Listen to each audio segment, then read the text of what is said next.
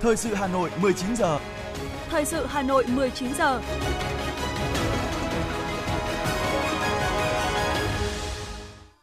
Xin kính chào quý vị và các bạn. Mời quý vị và các bạn nghe chương trình thời sự tối nay Chủ nhật ngày mùng 2 tháng 4 năm 2023. Những nội dung chính sẽ được đề cập đến trong chương trình. Hà Nội triển khai sổ tay đảng viên điện tử diện rộng từ tháng 4. Giá vé máy bay tăng kỳ trần dịp nghỉ lễ 30 tháng 4 mùng 1 tháng 5. Giúp trẻ em tự kỷ hòa nhập cộng đồng. Trong phần tin thế giới có những tin đáng chú ý. Nga và Ukraine chạy đua tuyển mộ binh sĩ để giành lợi thế trên chiến trường. Tin tặc dọa công khai thông tin 55 triệu người Thái Lan. Sau đây là nội dung chi tiết. Thưa quý vị và các bạn, theo kế hoạch của Ban Thường vụ Thành ủy Hà Nội, bắt đầu từ tháng 4 này, Ban Thường vụ Thành ủy Hà Nội sẽ triển khai đồng bộ toàn thành phố ứng dụng phần mềm sổ tay đảng viên điện tử thuộc Đảng bộ thành phố Hà Nội và phần mềm điều hành tác nghiệp quản lý đảng viên. Trước đó, việc triển khai thí điểm tại 8 đảng bộ trực thuộc thành ủy đã đạt tỷ lệ cao, phát huy hiệu quả cho công tác điều hành của tổ chức đảng, tạo sự thuận lợi, hưởng ứng tích cực của cán bộ, đảng viên. Việc thực hiện đồng bộ hai phần mềm này nhằm xây dựng nền hành chính chuyên nghiệp, hướng tới xây dựng chính quyền số, chính quyền điện tử của Đảng bộ thành phố Hà Nội.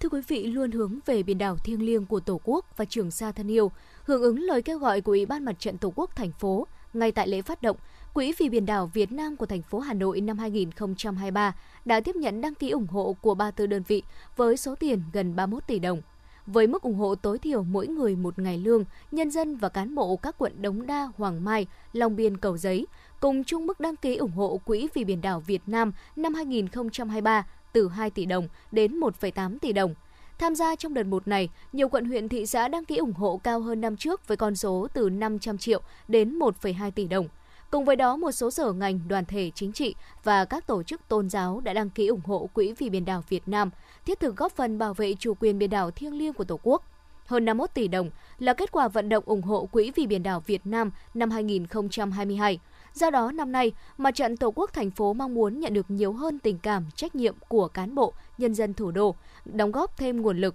để tiếp tục hỗ trợ xây dựng các công trình ý nghĩa, góp phần nâng cao đời sống vật chất tinh thần cho quân và dân trên các vùng biển đảo của Tổ quốc. Thời gian tiếp nhận ủng hộ sẽ kết thúc vào ngày 30 tháng 6 năm nay. Thực hiện nghị quyết của Hội đồng nhân dân thành phố Hà Nội về đặt tên các danh nhân, người có công với đất nước cho các đường phố, sáng nay, quận Long Biên đã tổ chức gắn biển tên các danh nhân, tướng lĩnh quân đội trên 5 tuyến phố mới trên địa bàn. Năm tuyến phố mới của quận Long Biên được gắn biển mang tên Thượng tướng Đào Đình Luyện, danh nhân Đào Hình, danh nhân Đào Thế Tuấn, danh nhân Vũ Đình Tụng, anh hùng lực lượng vũ trang nhân dân Tạ Đông Trùng.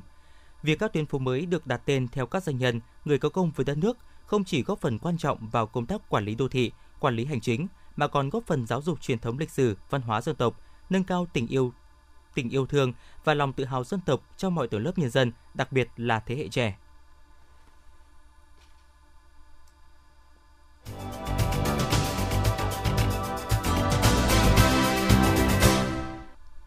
Chương trình thời sự xin được tiếp nối với một số thông tin kinh tế. Thưa quý vị, kinh tế tư nhân đang chiếm 98% trong số 800.000 doanh nghiệp hiện nay. Với vai trò quan trọng của khu vực này, chính phủ cần có cơ chế hỗ trợ phù hợp, nhất là chính sách, để khuyến khích hộ kinh doanh nâng cấp thành doanh nghiệp siêu nhỏ. Đây là nội dung được nhấn mạnh tại Diễn đàn Kinh tế Tư nhân lần thứ hai với chủ đề Để kinh tế tư nhân thực sự là động lực quan trọng của nền kinh tế được tổ chức ngày hôm nay tại Hà Nội. Các đại biểu cũng kiến nghị cần đảm bảo ổn định kinh tế vĩ mô, phát triển kinh tế xã hội nhanh, bền vững, bao trùm, chú trọng kiến tạo để các thị trường phát triển hài hòa, thông suốt, lành mạnh và bền vững.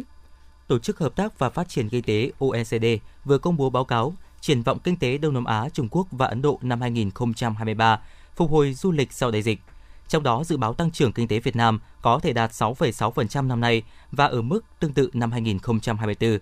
Với tốc độ này, OECD nhận định Việt Nam tiếp tục dẫn đầu top 5 nền kinh tế lớn nhất Đông Nam Á. Ở mức tương tự trong năm 2024, nhiều động lực chính là đầu tư nước ngoài vào lĩnh vực chế tạo, nhất là điện tử, chế tạo máy, dệt may và giày dép, đồng thời được hưởng lợi sau khi Trung Quốc nới lỏng các biện pháp phòng ngừa dịch bệnh COVID-19. Sáng nay tại Hà Nội, Liên minh Hợp tác xã Việt Nam đã làm việc với đoàn đại biểu thành phố Sùng Tả, Quảng Tây Trung Quốc về phát triển hợp tác xã và xúc tiến kết nối thương mại nông sản giữa hai nước Việt Nam Trung Quốc. Tại cuộc họp hai bên cùng chung nhận định, dư địa hợp tác của hai bên là rất lớn khi khu vực kinh tế tập thể mà nòng cốt là hợp tác xã của Việt Nam có gần 30.000 hợp tác xã và hàng trăm tổ hợp tác với trên 11 triệu thành viên và người lao động – Trong khi đó, Quảng Tây cũng là thị trường nhập khẩu nông lâm thủy sản chính của Việt Nam, chiếm gần 50% giá trị nhập khẩu. Hai bên cũng tập trung thảo luận các vấn đề về tăng cường xúc tiến đầu tư và thương mại giữa hai doanh nghiệp hai nước, kết nối chuỗi cung ứng hàng hóa nhằm khai thác các tiềm năng của hai bên, khuyến khích tổ chức cho các hợp tác xã, doanh nghiệp hai nước tham dự các hoạt động hội trợ, triển lãm để hỗ trợ quảng bá sản phẩm, thương hiệu và kết nối cung cầu, tạo điều kiện thuận lợi cho các hợp tác xã Việt Nam đẩy mạnh xuất khẩu nông sản, thủy sản có thế mạnh của Việt Nam sang thị trường Trung Quốc. Kỳ nghỉ lễ 30 tháng 4, mùng 1 tháng 5 kéo dài 5 ngày, tạo điều kiện để nhiều người lên kế hoạch du lịch với gia đình, bạn bè. Hiện nay, nhiều tour du lịch nghỉ lễ được chào mời rầm rộ. Nhiều tour hiện đã hết chỗ, mặc dù còn thời gian dài nữa mới tới kỳ nghỉ lễ.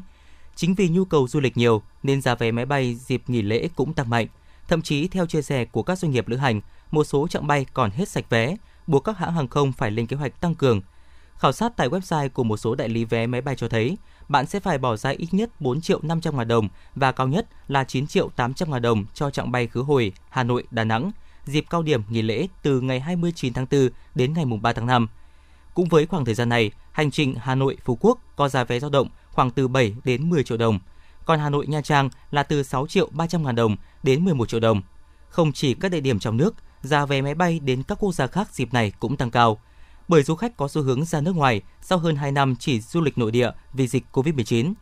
Theo Cục Hàng không Việt Nam, từ đầu năm tới tháng 4 sẽ tiếp tục làm việc với các hãng hàng không để chốt phương án bay tăng cường dịp nghỉ lễ 30 tháng 4, mùng 1 tháng 5 và cao điểm hè, phù hợp với điều kiện hạ tầng tại các sân bay lớn như Nội Bài và Tân Sơn Nhất. Công ty sữa đậu nành Việt Nam Vinasoy chính thức có thông tin nêu rõ sự việc liên quan đến thông tin ngày 28 tháng 3, kênh NHK News của Nhật đưa tin về sự việc sản phẩm sữa đậu nành Việt Nam bị nhiễm khuẩn coliform được phát hiện tại Nhật Bản. Sau đó, một số kênh mạng xã hội có diễn dịch thông tin sai lệch và lan truyền trên mạng xã hội về việc sản phẩm sữa đậu nành Fami Calcium Soy Milk phát hiện nhiễm khuẩn gây ung thư ở Nhật Bản. Đại diện Vinasoy cho biết, công ty đã nắm được thông tin và cam kết xúc tiến nhanh việc kiểm định về lô hàng phải thu hồi ở Nhật Bản. Ngay sau khi sự việc xảy ra, công ty đã kiểm tra mẫu lưu đối chứng cùng mã sản xuất tại nhà máy và không phát hiện điều gì bất thường và cũng đã thực hiện việc gửi mẫu cho các cơ quan kiểm định độc lập tại Việt Nam để kiểm tra một cách khách quan hơn. Hiện tại công ty đang đợi kết quả trong một vài ngày tới. Thưa quý vị và các bạn, việc số hóa trong truy xuất nguồn gốc nông sản đang là yêu cầu ngày càng tất yếu trong giai đoạn hiện nay. Tuy nhiên, để hiện thực hóa công tác này, vẫn còn rất nhiều băn khoăn chăn trở từ các doanh nghiệp và người dân cần được hướng dẫn và giải đáp.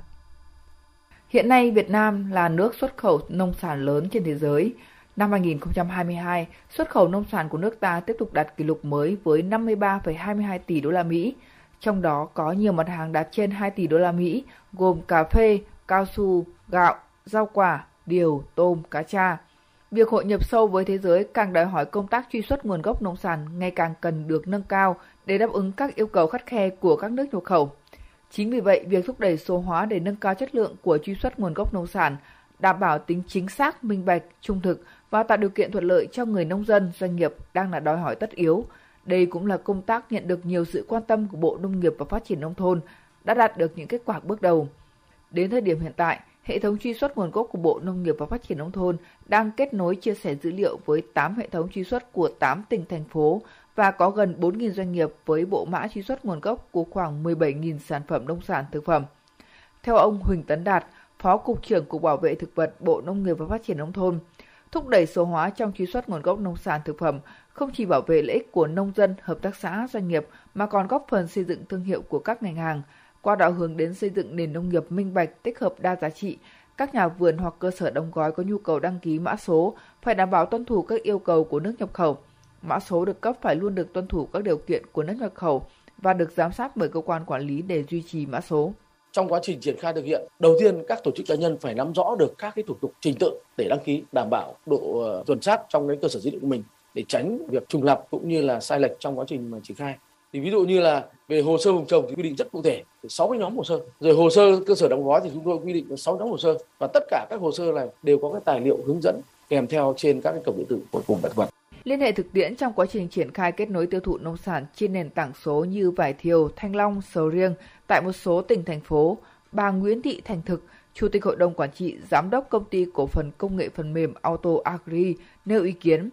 truy xuất nguồn gốc nông sản nói riêng và các sản phẩm nó khác nói chung cần xây dựng phát triển theo hướng kết nối liên thông và tập trung. Ứng dụng công nghệ số phục vụ truy xuất nguồn gốc đòi hỏi nền tảng ứng dụng phải linh hoạt phù hợp với điều kiện ở từng địa phương và đối tượng cây trồng. Bên cạnh đó cần có cơ chế chính sách khuyến khích các doanh nghiệp, hợp tác xã, nông dân áp dụng nhiều hơn trong thực tế sản xuất. Dữ liệu nông nghiệp là đặc thù của từng vùng miền, điều kiện canh tác chính là tài nguyên và là điều kiện cần để phát triển nông nghiệp nơi đó trong cuộc cách mạng 4.0. Các bộ ngành cần có những cái chương trình phát động đổi mới sáng tạo trong lĩnh vực chuyển đổi số nông nghiệp. Đối với các địa phương cần hiểu rằng làm giàu tài nguyên dữ liệu nông nghiệp cho chính địa phương mình là giúp cho mình để lưu lại những cái kinh nghiệm chứ không phải là đơn thuần chúng ta ứng dụng chuyển đổi số. Nếu như các cái nền tảng có kho dữ liệu đặt tại Việt Nam thì chính là tài nguyên để ứng dụng trí tuệ nhân tạo cho phát triển nông nghiệp Việt Nam. Theo các chuyên gia, để số hóa trong truy xuất nguồn gốc nông sản thực sự đi vào thực tiễn, có tính hiệu quả cao, rất cần sự tham gia phối hợp của tất cả các bên, từ nhà nước tới doanh nghiệp, hợp tác xã và nông dân. Bên cạnh đó cần có cơ chế hành lang tạo điều kiện cho quá trình này. Đồng thời, phải hệ thống hóa các quy trình sản xuất, quy trình chế biến và có tính liên thông giữa các quy trình. Trước khi chuyển đổi số, chúng ta phải chuyển đổi vật lý, các quy trình phải đầy đủ, phải xếp vào đúng ngăn, đúng chỗ và sau đó công nghệ sẽ giải quyết bài toán sắp đặt vận hành Hiện nay Việt Nam có 19.000 hợp tác xã nông nghiệp, 14.200 doanh nghiệp nông nghiệp, 7.500 cơ sở chế biến nông nghiệp, 9.400 siêu thị và chợ hàng một. Đây là các dữ liệu cấu thành Big Data của ngành nông nghiệp. Do đó, truy xuất nguồn gốc phải tổng thể và rất cụ thể để bao quát được dữ liệu khổng lồ.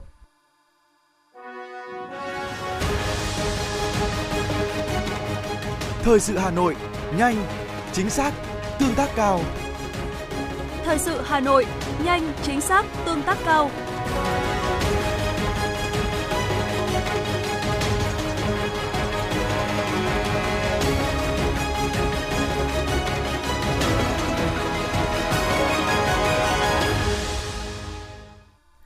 Thưa quý vị và các bạn, theo thống kê của Ủy ban nhân dân thành phố Hà Nội, hiện thành phố có khoảng 50 dự án đầu tư nhà ở xã hội đang triển khai với tổng diện tích sàn khoảng hơn 3,2 triệu mét vuông.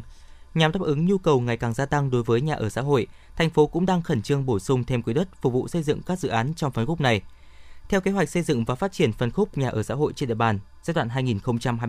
2021-2025, Hà Nội sẽ tập trung hoàn thành 22 dự án nhà ở xã hội với khoảng hơn 1,2 triệu mét vuông sàn. Với nhu cầu về nhà ở của người dân ngày một tăng cao, gần một nửa số dự án này tại Hà Nội sẽ được đẩy nhanh tiến độ và hoàn thành trước năm 2025. Hà Nội dự kiến vốn để hoàn thành phát triển nhà ở xã hội trong giai đoạn 2021-2025 là khoảng 12.350 tỷ đồng. Trong đó, dự kiến nguồn vốn ngân sách khoảng 283 tỷ đồng, ngoài ra là vốn huy động xã hội hóa. Nhiều chuyên gia cho rằng, ngoài việc ổn định nguồn vốn, Hà Nội cũng cần phát huy những thế mạnh của địa phương trong hoạch định chính sách và cơ chế, tạo điều kiện tối đa cho phát triển phân khúc này. Trên địa bàn thành phố hiện có 63 công viên, vườn hoa phục vụ công ích do thành phố và Ủy ban nhân dân cấp huyện quản lý theo phân cấp. Ngoài ra, thành phố còn có các công viên, vườn hoa do các chủ đầu tư dự án tại các khu đô thị tự quản lý. Trong đó, thành phố xác định cải tạo, nâng cấp 45 công viên hiện có trên địa bàn 10 quận, hoàn thành xây dựng mới 6 công viên trong giai đoạn năm 2021-2025, công viên Chu Văn An, công viên CV1, công viên khu đô thị Tây Nam Hà Nội, công viên văn hóa Kim Quy, công viên Hồ Phùng Khoang, công viên văn hóa vui chơi giải trí, thể thao quận Hà Đông, đồn đốc triển khai 3 công viên gồm công viên Thiên Văn học, công viên Hồ Điều Hòa Mai Dịch và công viên Hữu Nghị. 3 tháng đầu năm nay, khách du lịch đến Hà Nội đạt gần 5,9 triệu lượt, tăng 2 lần so với cùng kỳ năm trước. Trong đó, khách du lịch quốc tế đến Hà Nội ước đạt 978,7 nghìn lượt, tăng 5,9 lần so với cùng kỳ năm trước. Với kết quả đạt được ngay trong quý đầu, thành phố hoàn toàn có thể đạt được mục tiêu đón và phục vụ hơn 22 triệu lượt khách, trong đó có 3 triệu lượt khách quốc tế. Chính quyền doanh nghiệp và cộng đồng làm du lịch thủ đô đang thay đổi tư duy, đổi mới cách làm để phục hồi nhanh chóng sau đại dịch COVID-19, tạo sự phát triển đột phá. Trong đó Hà Nội tiếp tục định hướng phát triển du lịch gắn với văn hóa, di sản, truyền thống lịch sử dân tộc, bảo vệ môi trường và cảnh quan thiên nhiên, chú trọng tính chuyên nghiệp, hiện đại nhưng phải kết hợp chặt chẽ với bản sắc độc đáo, riêng có trong văn hóa di sản của Hà Nội, Việt Nam.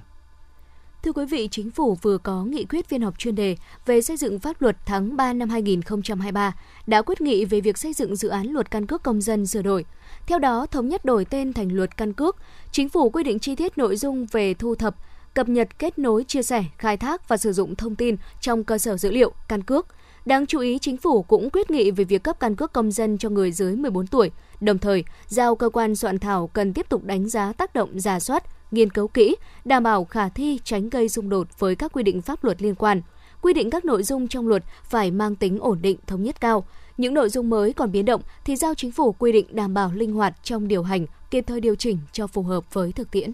Tuyển sinh lớp 10 công lập tại Hà Nội, Sở Giáo dục và Đào tạo Hà Nội cho phép những học sinh thuộc vùng giáp danh giữa các khu vực tuyển sinh hoặc có chỗ ở thực tế khác với nơi thường trú được phép đổi khu vực tuyển sinh. Việc phân chia đảm bảo các điều kiện thuận lợi nhất về địa giới hành chính, giúp học sinh không phải di chuyển quá xa để đi học. Đồng thời, mỗi khu vực tuyển sinh cơ bản đều có các trường ở các nhóm khác nhau, đáp ứng nguyện vọng học tập đa dạng. Căn cứ vào điều kiện cụ thể vì vị trí địa lý và năng lực học tập, học sinh lựa chọn trường để đăng ký nguyện vọng dự tuyển phù hợp.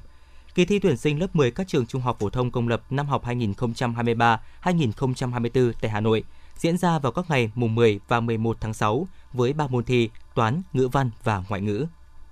Thưa quý vị, ngày hôm nay, Cục trưởng Cục Quản lý Dược Vũ Tuấn Cường đã ký quyết định công bố danh mục 760 thuốc nguyên liệu làm thuốc có giấy đăng ký lưu hành được tiếp tục sử dụng theo quy định tại khoản 1 điều 3 Nghị quyết số 80 năm 2023 QH15. Theo đó, số thuốc nguyên liệu làm thuốc này được tiếp tục sử dụng đến hết ngày 31 tháng 12 năm 2024. Đây là đợt gia hạn thứ ba của năm 2023 theo nghị quyết số 80 của Quốc hội. Trong số 760 thuốc nguyên liệu làm thuốc, vaccine và sinh phẩm y tế được gia hạn lần này, có 595 thuốc sản xuất trong nước, 195 sản phẩm thuốc nước ngoài. Các thuốc được gia hạn lần này khá đa dạng về nhóm tác dụng dược lý, bao gồm các thuốc điều trị ung thư, tim mạch, đái tháo đường, thuốc kháng virus cũng như các thuốc hạ sốt giảm đau thông thường khác. Như vậy, sau 3 đợt gia hạn thuốc, nguyên liệu làm thuốc, vaccine và sinh phẩm y tế theo nghị quyết số 80, nâng tổng số có 10.353 thuốc, nguyên liệu làm thuốc, vaccine và sinh phẩm y tế ở nước ta được gia hạn đến 31 tháng 12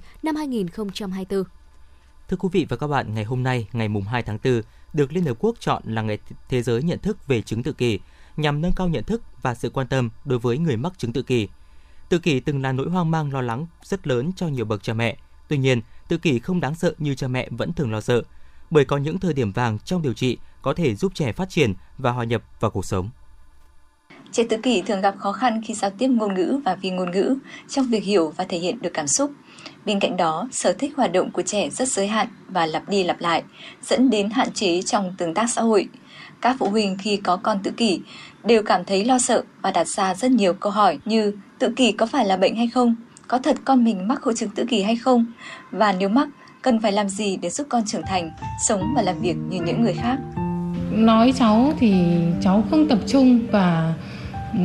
nhiều khi cháu la cháu hét cháu khóc khi cả gia đình mất ngủ và ừ, rất là vất vả với cháu phải mất ừ, một người ở nhà chuyên chăm cháu rồi vì cháu này thì vì phải phải trông nom à, phải rất là cẩn thận cả hai vợ chồng đều rất là kỳ vọng ở nhiều các phương pháp khác nhau. Và sau khi mà thử xong rồi không đạt được những cái như mình kỳ vọng thì hai vợ chồng rất là thất vọng. Và quay trở lại gia đình thì con có rất là nhiều những cái hành vi. Và mình thì không cần quản lý được cảm xúc thì rất là nhiều lúc mình sẽ đánh lại con hoặc là mình, sau đấy mình lại vào bồn tắm, mình ngồi mình khóc một cách rất là thực sự là trách bản thân. Thì à, lúc đầu tôi cũng nghĩ đơn thuần nó là một một bệnh và tôi đi mua thuốc. Nhưng thực sự là đến khi cái người bán thuốc người ta nói với tôi rằng không có cái thuốc nào để chữa được cho bệnh tự kỷ cả vì nó không phải là bệnh. Và thực sự cái cái cảm giác đầu tiên khi nghe một người bán thuốc chia sẻ như vậy thì là trông rỗng sau đó là tôi uh, hòa khóc ngay tại cửa hàng thuốc. Tuy nhiên trẻ mắc tự kỷ vẫn có tính cách năng lực phẩm chất và trí tuệ riêng. Vì vậy cuộc sống của trẻ tự kỷ vẫn có thể hòa nhập tốt nếu được can thiệp tích cực vào đúng thời điểm quan trọng mà bố mẹ không được phép bỏ lỡ thạc sĩ bác sĩ Thành Ngọc Minh, trưởng khoa tâm thần Bệnh viện Nhi Trung ương nói. Một số cha mẹ thì à, cũng vì một lý do này nọ mà đưa con đến khám muộn. Ờ, quá trình can thiệp cho trẻ tự kỷ là quá trình lâu dài. Khi mà được chẩn đoán chính xác thì à, à, các con sẽ được hỗ trợ về mặt ờ, đào tạo cha mẹ. Chúng tôi rất chú trọng việc đào tạo cha mẹ. Vì sao? Vì các con đến khoa tâm thần với Trung ương chỉ được một số lượng nhất định thôi, không thể nhiều được. À, và trong thời gian mà các con được à, can thiệp tại bệnh viện như trung ương thì chúng tôi đã dành thời gian hướng dẫn cha mẹ cách can thiệp tiếp tục ở nhà. Bởi vì cả quá trình sau này là quá trình lâu dài cha mẹ phải có trang bị một sức khỏe tốt một tinh thần tốt và sẵn sàng đồng hành và với con một thời gian rất dài. Và uh, cũng phải tránh những chuyện lo âu căng thẳng quá mức thì cha mẹ phải trang bị cho mình một cái à, hiểu biết rất cụ thể về mặt tự kỷ và nên đi khám lại theo hẹn để vì sao? Vì mỗi đứa trẻ ờ, trong quá trình phát triển nó có những trẻ tốt lên nhưng mà thậm chí có những trẻ nó có thể nó không tốt lên. Thì qua cái đánh giá của cán bộ uh, y tế thì uh, sẽ hỗ trợ cha mẹ phát hiện cái điểm mạnh của con uh, những điểm yếu của con. Và khi những điểm mạnh của con đã tốt rồi thì chúng ta củng cố và những điểm yếu của con mà chưa được hoàn thiện chúng ta phải nâng đỡ từng giai đoạn phát triển của trẻ là rất quan trọng. Theo các chuyên gia, phổi tự kỷ rất rộng, có người ở mức độ tác động nhẹ và cũng có người gặp nhiều khó khăn hơn. Nếu được phát hiện can thiệp sớm từ khi trẻ 2 đến 3 tuổi và thậm chí là ngay từ 6 tháng khi trẻ có các dấu hiệu sớm theo hướng tích cực, đúng phương pháp thì hầu hết người tự kỷ đều có thể tiến bộ và tham gia được nhiều hoạt động hơn, cơ hội hòa nhập cũng tăng lên rất nhiều. Các chuyên gia cũng đặc biệt nhấn mạnh về vai trò của việc phát hiện sớm và đồng hành của cha mẹ trong việc cùng trẻ tự kỷ hòa nhập.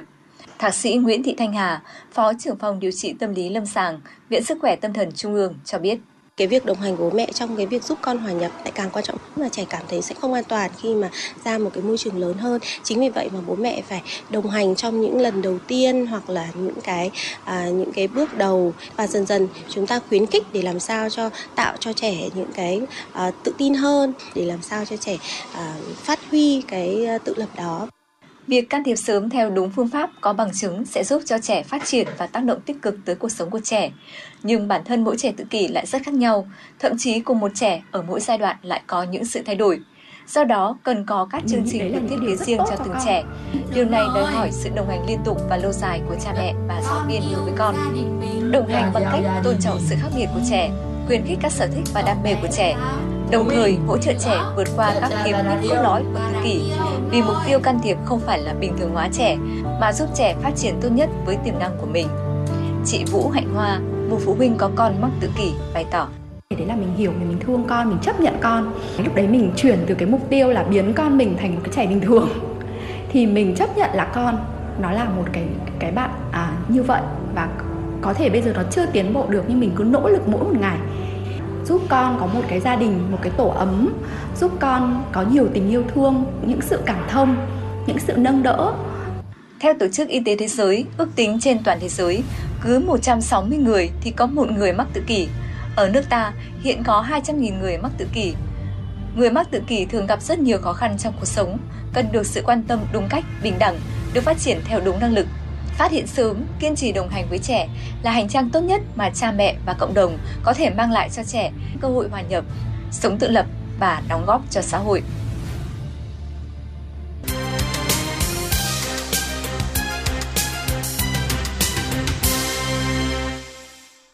Chuyển sang phần tin thế giới, thưa quý vị, sau hơn một năm giao tranh ác liệt, cả Nga và Ukraine đang tăng cường thực hiện các biện pháp nhằm bổ sung lực lượng vốn đã chịu tổn thất nghiêm trọng thời gian vừa qua –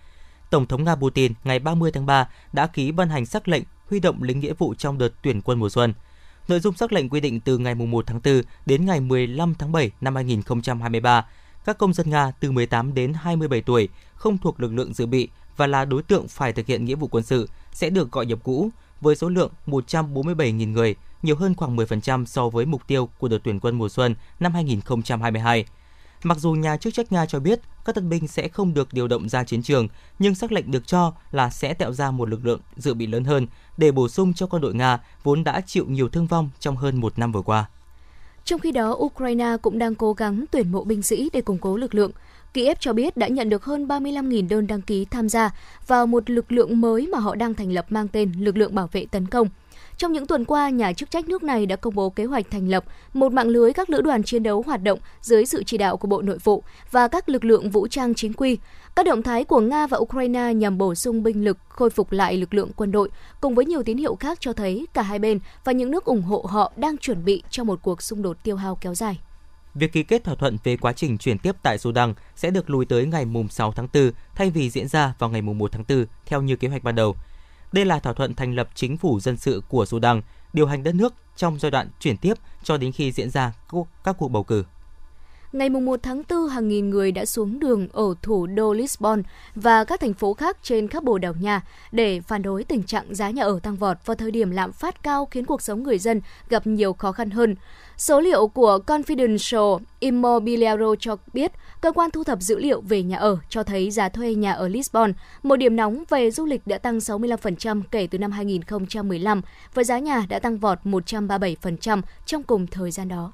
Ấn Độ đã công bố chính sách ngoại thương mới, được kỳ vọng sẽ tạo điều kiện thúc đẩy sản xuất, giảm sử dụng đồng đô la Mỹ và biến đồng rupee trở thành tiền tệ toàn cầu. Malaysia là quốc gia mới nhất đồng ý giải quyết thương mại với Ấn Độ bằng đồng rupee.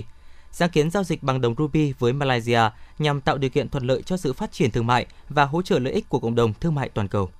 Tờ Bangkok Post đưa tin, cơ quan chức năng tại Thái Lan đang truy lùng tin tặc dọa công khai thông tin cá nhân của 55 triệu người dân nếu một cơ quan chính phủ liên bang không trả tiền chuộc trước ngày mùng 5 tháng 4 tới. Cục điều tra tội phạm mạng Thái Lan cho biết, cơ quan này đã đề nghị các cơ quan chính phủ khác cùng vào cuộc, xác minh khả năng dữ liệu bị tấn công mạng hay dò dỉ bởi quan chức – Trước đó, một tin tặc đã đăng lên trang web mua bán dữ liệu cá nhân từ các cơ quan nhà nước và công ty tư nhân, cho biết mình có dữ liệu cá nhân của 55 triệu người Thái Lan, bao gồm tên, địa chỉ, ngày sinh, số thẻ căn cước và số điện thoại. Cơ quan thống kê Thụy Điển cho hay có 537 trẻ em được các bà mẹ trên 45 tuổi sinh trong năm 2022, trong khi cùng năm có 410 ca sinh của các bà mẹ từ 19 tuổi trở xuống. Xu hướng này là kết quả của việc tăng khả năng tiếp cận với các biện pháp tránh thai, giúp phụ nữ kiểm soát tốt hơn vấn đề sinh sản và kế hoạch hóa gia đình, nên số lượng mang thai sớm ở Thụy Điển đã bắt đầu giảm. Ngoài ra, nhiều phụ nữ muốn ổn định kinh tế trước khi sinh nên ngày càng nhiều người chọn sinh đẻ muộn hơn. Hàng trăm lâu đài cung điện và các di tích quốc gia khác do Viện Di sản Quốc gia quản lý đã mở cửa cho công chúng từ ngày 1 tháng 4, báo hiệu mùa du lịch chính thức bắt đầu ở Séc. Đây cũng là thời điểm các đơn vị du lịch của Cộng hòa Séc mở rộng các hoạt động tổ chức nhiều ưu đãi cho du khách tới thăm các di tích nổi tiếng tại Cộng hòa Séc. Đặc biệt, đây cũng là dịp để các địa điểm du lịch chuẩn bị các chương trình theo chủ đề lễ phục sinh từ ngày 7 tháng 4 đến ngày 10 tháng 4. Cơ quan khí tượng Ấn Độ IMD dự báo hầu hết các địa phương của Ấn Độ sẽ trải qua nhiệt độ cao hơn bình thường khoảng thời gian từ tháng 4 đến tháng 6 năm nay. Cụ thể, IMD dự báo khu vực miền Trung, Đông và Tây Bắc Ấn Độ trong mùa mưa từ tháng 4 đến tháng 6 năm nay sẽ có số ngày nắng nóng nhiều hơn mức trung bình bình thường. Khu vực đồng bằng sẽ có nhiệt độ trên 40 độ C, khu vực trung du là 30 độ C. Thưa quý vị, sáng mùng 1 tháng 4 theo giờ địa phương, một vụ cháy kinh khí cầu đã xảy ra tại khu du lịch Teotihuacan, cách thủ đô Mexico City 50 km về phía đông bắc, khiến ít nhất là hai người thiệt mạng và ba người khác bị thương. Một kinh khí cầu chở một gia đình gồm 3 thành viên cùng hai nhân viên điều khiển khi đang bay ở độ cao khoảng từ 30 đến 40 mét thì đột ngột bốc cháy. Ngọn lửa sau đó đã nhanh chóng bao trùm toàn bộ khoang ghế ngồi được làm bằng vật liệu mây che đan. Mặc dù nhân viên điều khiển đã thả dây cứu hộ từ khinh khí cầu xuống đất để hành khách đu xuống thoát thân, nhưng ba hành khách đã nhảy thẳng xuống đất do ngọn lửa bùng cháy quá dữ dội.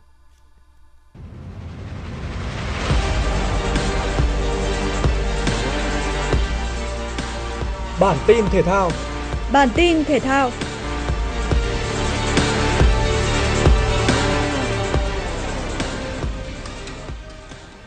Vòng 29 Hoàng Anh, trận đấu giữa Arsenal với Leeds United đánh dấu lần đầu tiên Gabriel Jesus ra sân kể từ tháng 11 năm ngoái.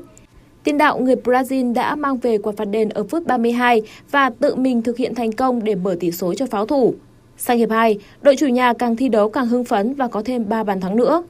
Gabriel Jesus ghi thêm một bàn thắng để hoàn tất cú đúp. Hai bàn còn lại được ghi do công của Ben White và Granit Xhaka. Xen giữa là một bàn thắng danh dự của Leeds United. Thắng lợi 4-1 giúp Arsenal tái lập cách biệt 8 điểm so với Manchester City, nhưng hiện đang thi đấu nhiều hơn một trận. Vòng 27 La Liga, câu lạc bộ Barcelona có chuyến làm khách đến sân của EG, đội bóng đang có phong độ xa sút và xếp cuối bảng xếp hạng. Chỉ sau 20 phút của trận đấu, Barcelona đã có bàn mở tỷ số đến từ pha lập công của Lewandowski. Với thế trận áp đảo, đội chủ sân Nou Camp có lợi thế nhân đôi cách biệt ở ngay đầu hiệp 2 với pha làm bàn của Ansu Fati và rất nhanh 10 phút sau đó, Lewandowski đã hoàn thành cú đúp nâng tỷ số lên thành 3-0. Trước khi khép lại trận đấu, Fran Torres là người đã ấn định chiến thắng đậm 4-0 cho Barcelona. Với kết quả này, thầy trò huấn luyện viên Xavi Hernandez nới rộng khoảng cách với đại kình địch Real Madrid lên thành 15 điểm và xây chắc ngôi đầu bảng xếp hạng. Trận đấu tâm điểm vòng 26 Bundesliga là cuộc đối đầu kịch tính giữa Bayern Munich và Borussia Dortmund khi khoảng cách hai đội nhất nhì bằng xếp hạng chỉ là một điểm. Chỉ sau 13 phút bóng lăn, pha xử lý lóng ngóng của thủ thành Gregor Kobel đã trở thành pha phản lưới nhà đem về bàn mở tỷ số cho Bayern Munich. Có bàn thắng sớm, hùng Sám càng chơi càng hay. Phút 18, Thomas Müller nhân đôi cách biệt. Chỉ 5 phút sau đó, chính tiền đạo này đã hoàn thành cú đúp nâng tỷ số lên thành 3-0. Sang hiệp 2, mọi chuyện cũng không khá hơn với Dortmund khi Bayern Munich tiếp tục thi đấu áp đảo. Pha phối hợp chính xác của đội chủ nhà được cụ thể hóa bằng bàn thắng thứ tư ghi bởi Kingsley Coman. Nỗ lực ở những phút cuối chỉ giúp Dortmund có được hai bàn danh dự nhờ công của Enrique và Douglas Malen. Thắng chung cuộc 4-2, Bayern Munich giành lại ngôi đầu từ chính tay kình địch Dortmund. Còn trên đất Ý, Inter Milan đã chơi trên sân nhà tiếp đón Fiorentina trong khuôn khổ vòng 28 Serie Thế trận đôi công hấp dẫn ngay sau tiếng còi khai cuộc khi cả hai đội đều tạo ra những sóng gió trước khung thành đôi bên. Nhưng sự xuất sắc của hai thủ thành đã khiến hiệp một khép lại mà không có bàn thắng nào được ghi. Bất ngờ ngay đầu hiệp 2, Fiorentina đã vươn lên dẫn trước với bàn mở tỷ số của Bonaventura. Những nỗ lực sau đó của các chân sút bên phía Inter Milan vẫn không thể tìm được bàn gỡ cho đến khi tiếng còi mãn cuộc. Thất bại 0-1 ngay trên sân nhà, Inter Milan vẫn dậm chân ở vị trí thứ 3 trên bảng xếp hạng và khoảng cách với đội bóng cùng thành phố xếp ngay sau là AC Milan chỉ còn 2 điểm. Trận chung kết đơn nữ giải quần vợt Miami mở rộng 2023 chứng kiến màn đối đầu hấp dẫn giữa hai tay vợt Rybakina và Petra Vistova. Dù không được đánh giá cao như đối thủ người Kazakhstan là Elena Rybakina, nhưng Petra Kistova lại là người có được khởi đầu tốt hơn ở trận đấu này. Set 1 của trận đấu phải bước vào loạt tie break để phân định thắng thua. Tại đây, Vistova là người đã giành chiến thắng với tỷ số lên tới 16-14. Sang set 2, khi đối thủ không còn đủ thể lực để tiếp tục trận đấu một cách tốt nhất, không quá khó để Petra Vistova có thể giành chiến thắng khá dễ dàng với tỷ số 6-2, qua đó thắng chung cuộc 2-0 và đăng quang tại Miami mở rộng 2023. Dự báo thời tiết đêm nay và ngày mai tại khu vực trung tâm thành phố Hà Nội, trời nhiều mây, đêm và sáng sớm có mưa nhỏ vài nơi và sương mù nhẹ, trưa chiều giảm mây trời nắng, gió đông nam cấp 2, đêm và sáng trời lạnh, nhiệt độ từ 21 đến 30 độ C. Quý vị và các bạn vừa nghe chương trình thời sự của Đài Phát thanh Truyền hình Hà Nội. Chỉ đạo nội dung Nguyễn Kim Khiêm, chỉ đạo sản xuất Nguyễn Tiến Dũng, tổ chức sản xuất Phương Truyền, đạo diễn Kim Hoành, phát thanh viên Quang Minh Thu Thảo cùng kỹ thuật viên Kim Thoa thực hiện. Thân mến chào tạm biệt.